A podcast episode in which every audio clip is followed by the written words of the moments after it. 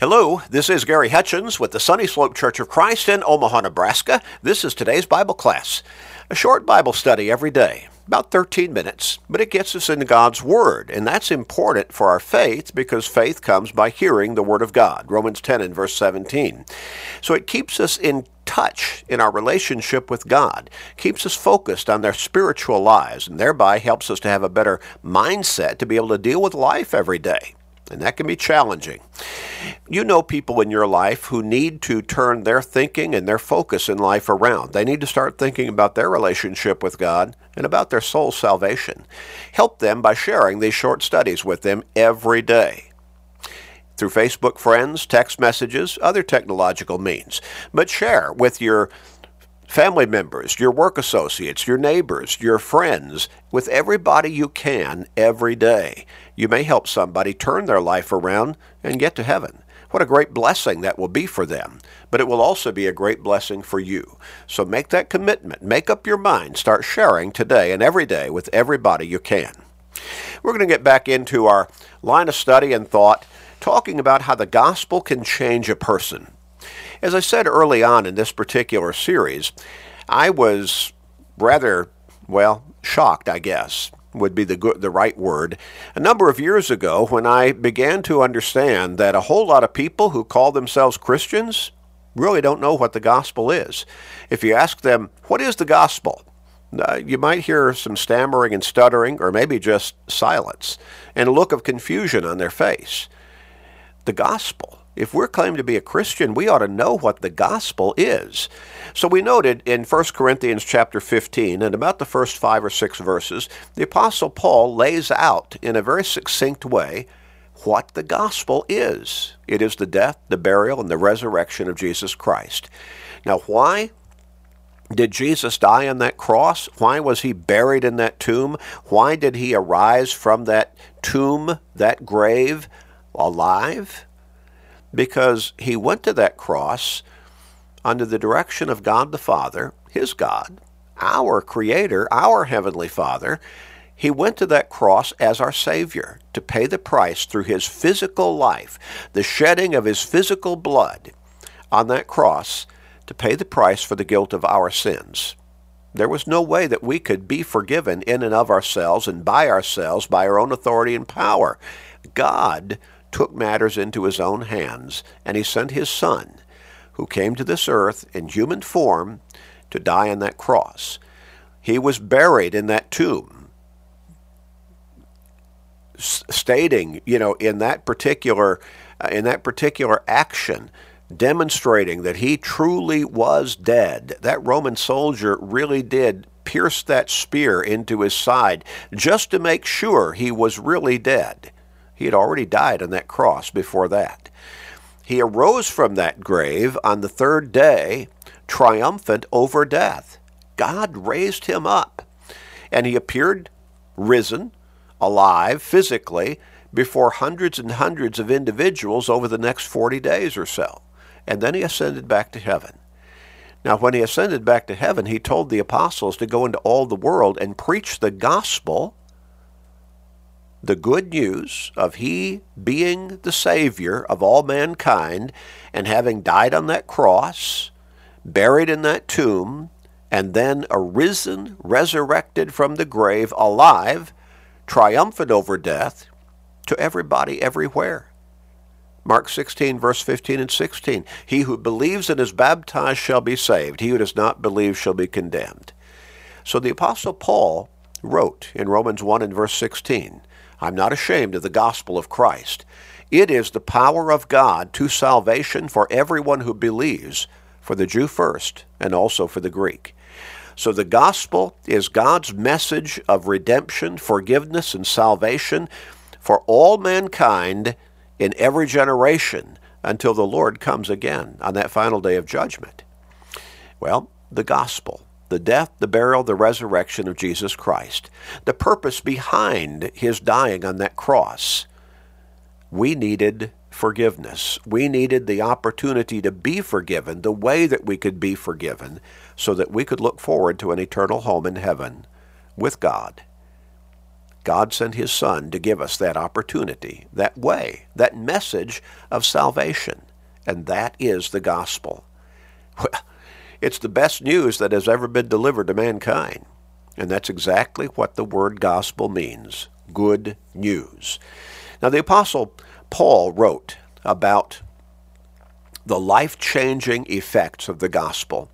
And as we noted as we closed last time, he was uniquely qualified to write about the power of the gospel to change lives.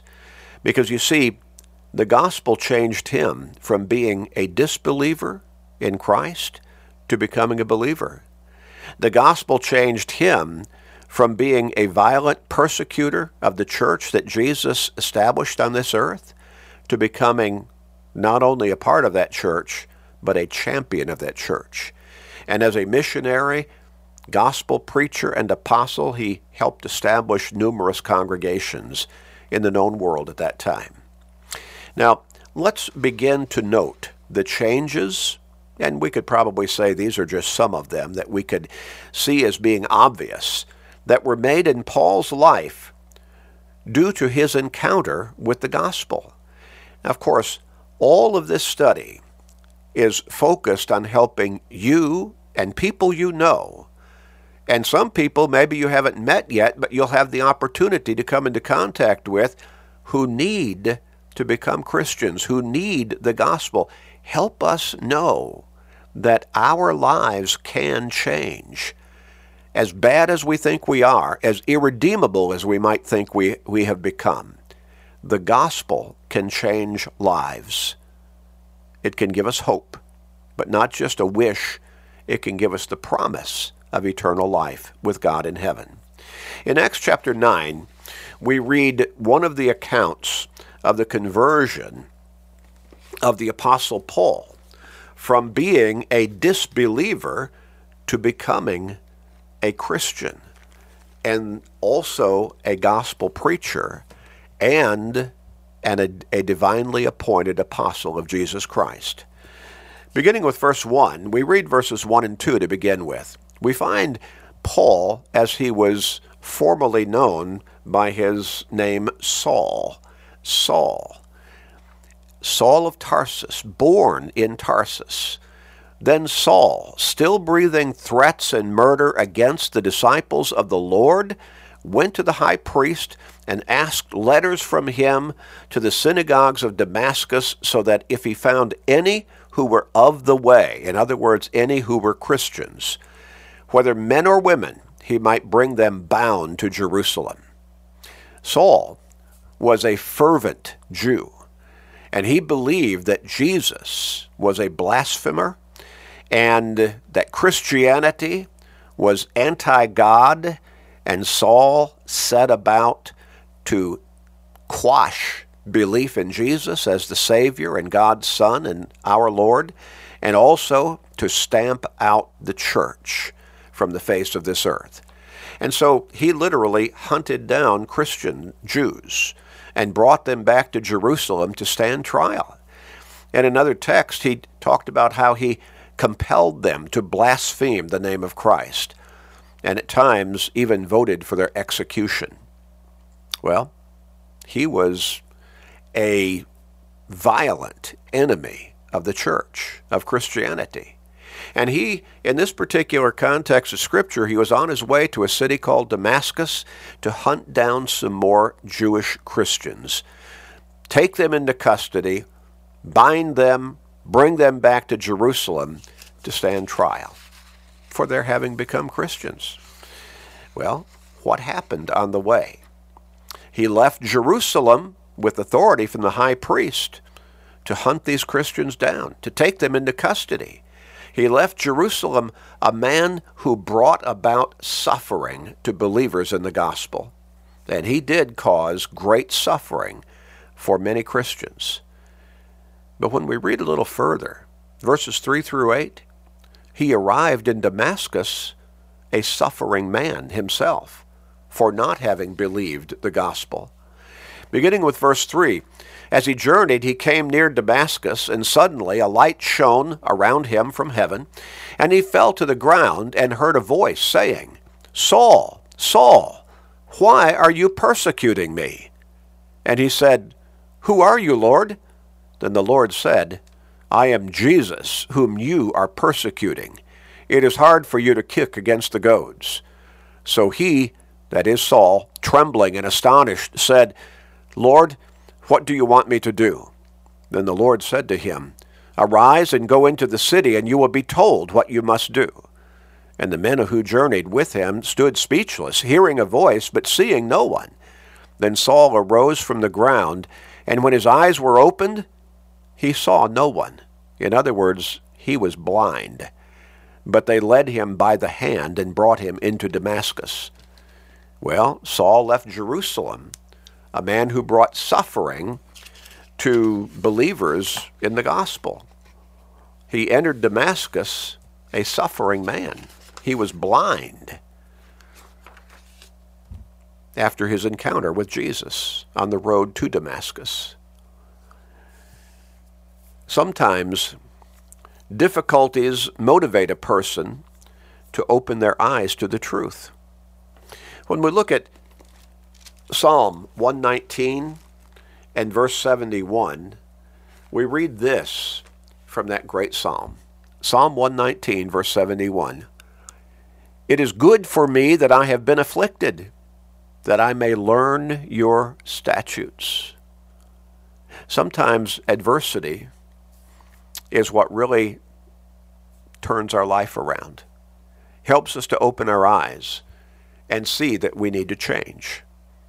Saul, adversity, he was heading to Damascus, a man intent on hunting down Christians and persecuting them.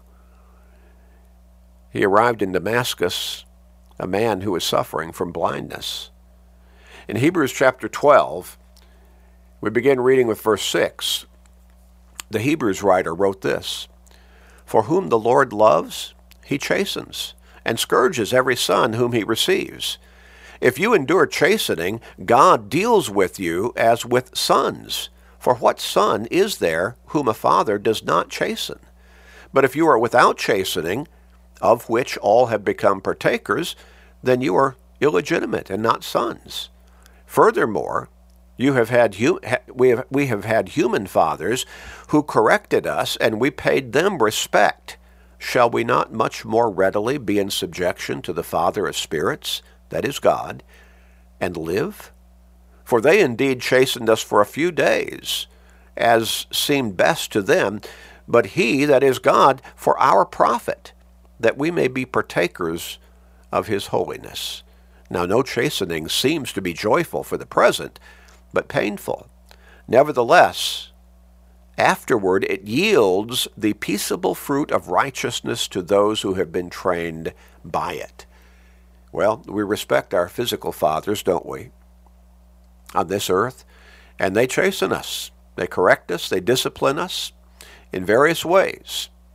At least they should do that. Unfortunately, we have a lot of fathers now who have abdicated their responsibility as fathers, but we're talking about generally speaking. God chastens us at times.